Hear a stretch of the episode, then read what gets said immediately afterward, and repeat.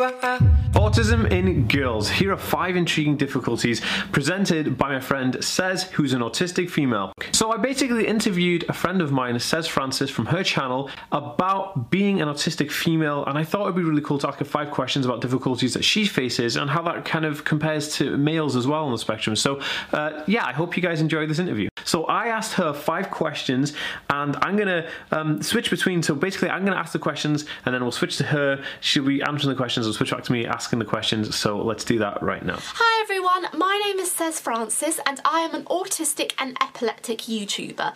I post videos on my channel every week where I focus on raising awareness and acceptance for autism and epilepsy and I'm also a big huge fan of Disney and Hey Arnold which I have shown on my channel and I'm also a big fan of history and also I'm very passionate in charity work and very soon in April of this year which is 2019 me and two other volunteers are going to be participating in the National Autistic Society's Night Spectrum Walk to raise money for such a wonderful organisation and for a good cause as well. Yeah, really a huge honour to be here. Dan, thank you so much for allowing me to participate in this wonderful collab. I really do appreciate it and I'm really excited to be answering your questions today. Okay, so my first question for Saz is how do you say people respond when you say you have autism versus when males say they have it? Do you see there's a difference there? Well, to be honest, I've never seen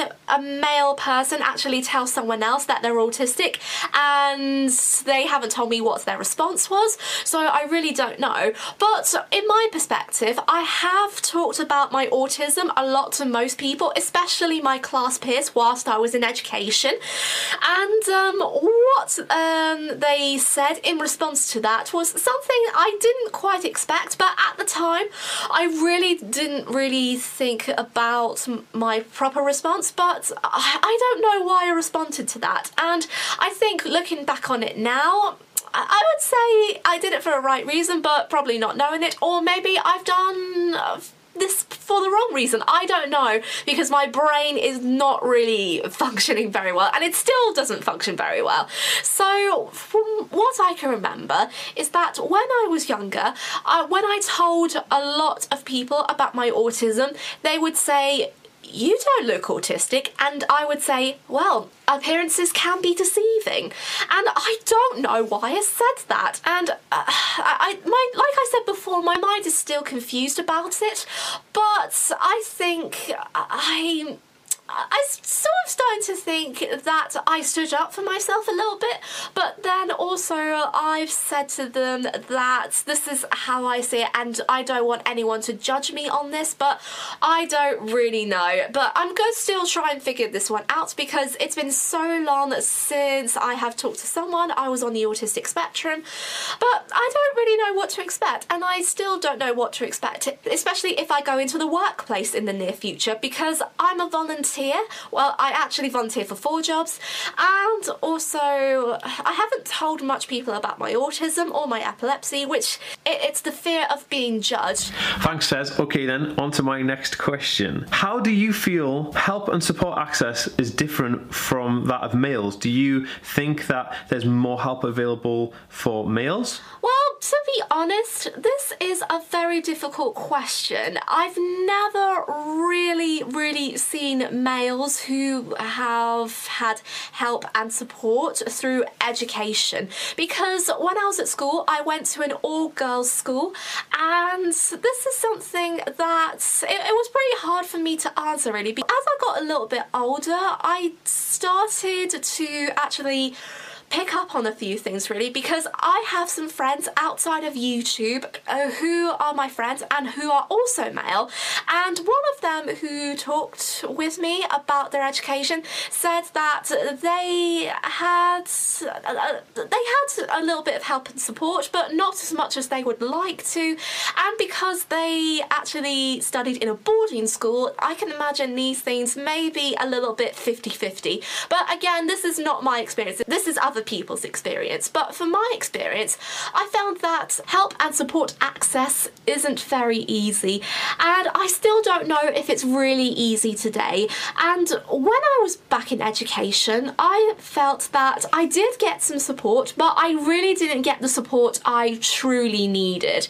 And the support I think that was lacking for me was reassurance and emotional support. And by that, I mean just trying to let up my other emotions as well as being happy. And um, when I was at school, I always used to mask my other feelings, especially when it comes to trying to say about how you feel, especially if you are being bullied, criticized, or judged. And I always used to feel bullied and criticised and judged when I was at both primary and secondary school. Awesome, thanks, Sez. So the next question is what would you say your biggest challenges are in daily living? It's a little bit of a 50 50 situation, but uh, most of the challenges that I struggle with are mainly to do with my epilepsy rather than my autism. But there are times where my autism does get in the way a little bit from time to time, but mostly it's my epilepsy. And the challenges that I really struggle at the moment are researching stuff. So in this case, finding a job. And like I answered before in a previous question, I do volunteering and most of it is working around with children. And I, I, although I really enjoy it, I still uh, struggle a little bit from time to time. And um, I haven't been in work for about two years, which is a little bit of a pain in the backside, but it's quite tricky as well because I have come out with a degree and I feel like I have used it for nothing really. And I do get stressed about it and emotional, but I think this is something that I'm to have to really stop and think of the reality because there's nothing you can really do about it in the situation and I have to find another way. And I am trying to get loads of help and support, but yeah, I, do still struggle a little bit from time to time, but hopefully, fingers crossed, everything will probably be okay. But speaking of voluntary jobs, the other bits that I find challenging from daily living are my listening and verbal skills. Now, I have language and learning difficulties as well, and sometimes when it comes to speech, I mix up my words, and some people don't really understand me. But when it comes to listening as well, well. I try to listen and take all the things in, but sometimes I can listen to things a lot, and sometimes if it's noise around me, I can be quite sensitive. And if there's um, one person talking to me in a very noisy room, I try to focus on that person, but I just miss a little couple of bits, and my brain really doesn't register for the things that I should be listening to. So by the time I do a task, I will get a little bit hiccups and I will get told off for it, which is not good. But but I think this is a thing that I am struggling with as well. And then also, the last thing I'm really struggling with is transport. Now, I'm not a really an independent traveller. Well, in fact, you could probably say that I am a semi independent traveller, and this is mainly due to my epilepsy. I have this is quite hard to explain really but i think to put it in that sense i did start to learn how to drive when i was roughly about 18 19 but but I think after I had like two seizures, it wasn't really going to be the case. And this has put a grounding halt to my driving practice. Thanks, Sez. Okay, so my next question Sez is how do you think education establishments treat females with autism differently? Like I said before in question two, I went to an all girls school, but it was a religious school, so it was an all girls Roman Catholic school. And the educational establishments, they were okay ish, I think. But um, it depends on what's the situation with it, really. My school that I went to as well was mainstream. I never went to a specialist school, I only went to two mainstream schools. And my primary school was also a mainstream school. Primary school, I had it really, really bad. I managed to actually um, get some stuff done that I needed, but unfortunately, primary school didn't really treat me as well. And um, despite having staff members who have helped me and support me, and they have been very kind, the places where I had to have one to one support wasn't really that great. And I had to go into different places to study. So, from what I can remember, I had to have one to one support either in the school hallway or in a staff room or in most of the cases, and it's pretty horrible, in a corner next to the toilets. And let me tell you, it was absolutely disgusting. However, the staff at the school decided to build a storage cupboard, but unfortunately, when I was reaching to the end of my primary school education, I went into that storage cupboard with another autistic student and we had our one to one support sessions there.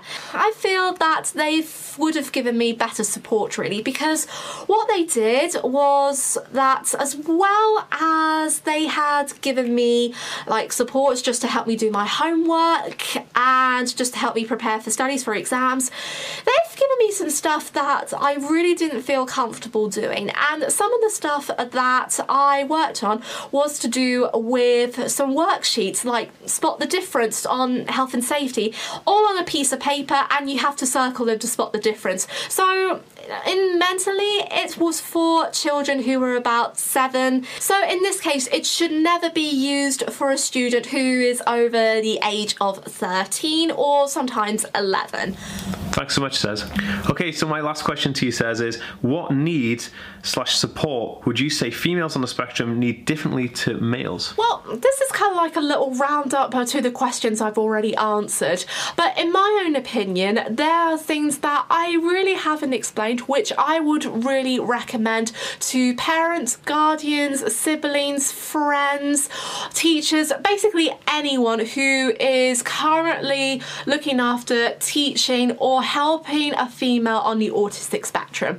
So, through my own experience, the help and support that females on the autistic spectrum may need is extra tuition, especially if they aren't really studying things that they should have been studying in school. But then there are other examples as well, such as having difficulty with maths, having difficulty with English, or probably trying something a little bit different that can help them improve on their grades and feel more confident about the exams that they feel that they're not good at or maybe they want to improve on.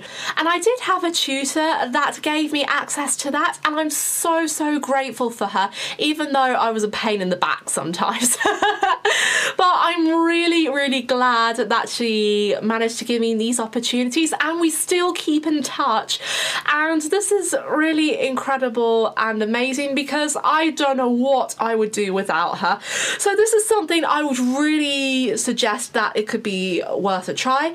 The second thing that I would suggest to do is to help them feel more comfortable and confident because sometimes with school and social life, uh, some girls on the autistic spectrum may feel uncomfortable in a particular environment or they just feel sensitive around people or something like that. So the second thing I would recommend, you could try and suggest uh, girls on the autistic spectrum to participate in local dramatic groups, study drama at school, or take some comedy workshops and sessions. And I, would say mainly improvised comedy. Now that helped me a lot and it made me feel more confident about myself and it made me feel confident about the people around me. I studied drama at GCSE and although I didn't come out with a very good grade, I had a really lovely experience and a lovely time. And I took this passion with me to a local drama school called Chickenshed, which is an inclusive theatre company in London. And through the GCSE drama and Chickenshed, I would say that doing dramatic performances and participating in solos and duets or something like that and, and performing in different productions for different age groups was quite a really good experience experience. It was a massive opportunity. But then also, I would suggest to try and allow them to participate in a comedy group, especially if it comes to improvised comedy. Now, again, this is something that's really helped me build up my confidence, and especially since I am very comfortable performing on the stage, in doing improvised comedy has helped me just to expand my mind a little bit more, just to try and get creative and just try and imagine that you are in a real life situation talking to the person who you would talk to in real life. And it's made me feel confident in Um, greeting people, it's made me feel confident about being honest with myself. Thank you so much, Dan, and yeah, I hope you have a lovely day. Bye. Thank you so much, Sez, for coming on the channel and having the opportunity to have you on my channel, which is super awesome. So I'm so humble for that. Thank you so much.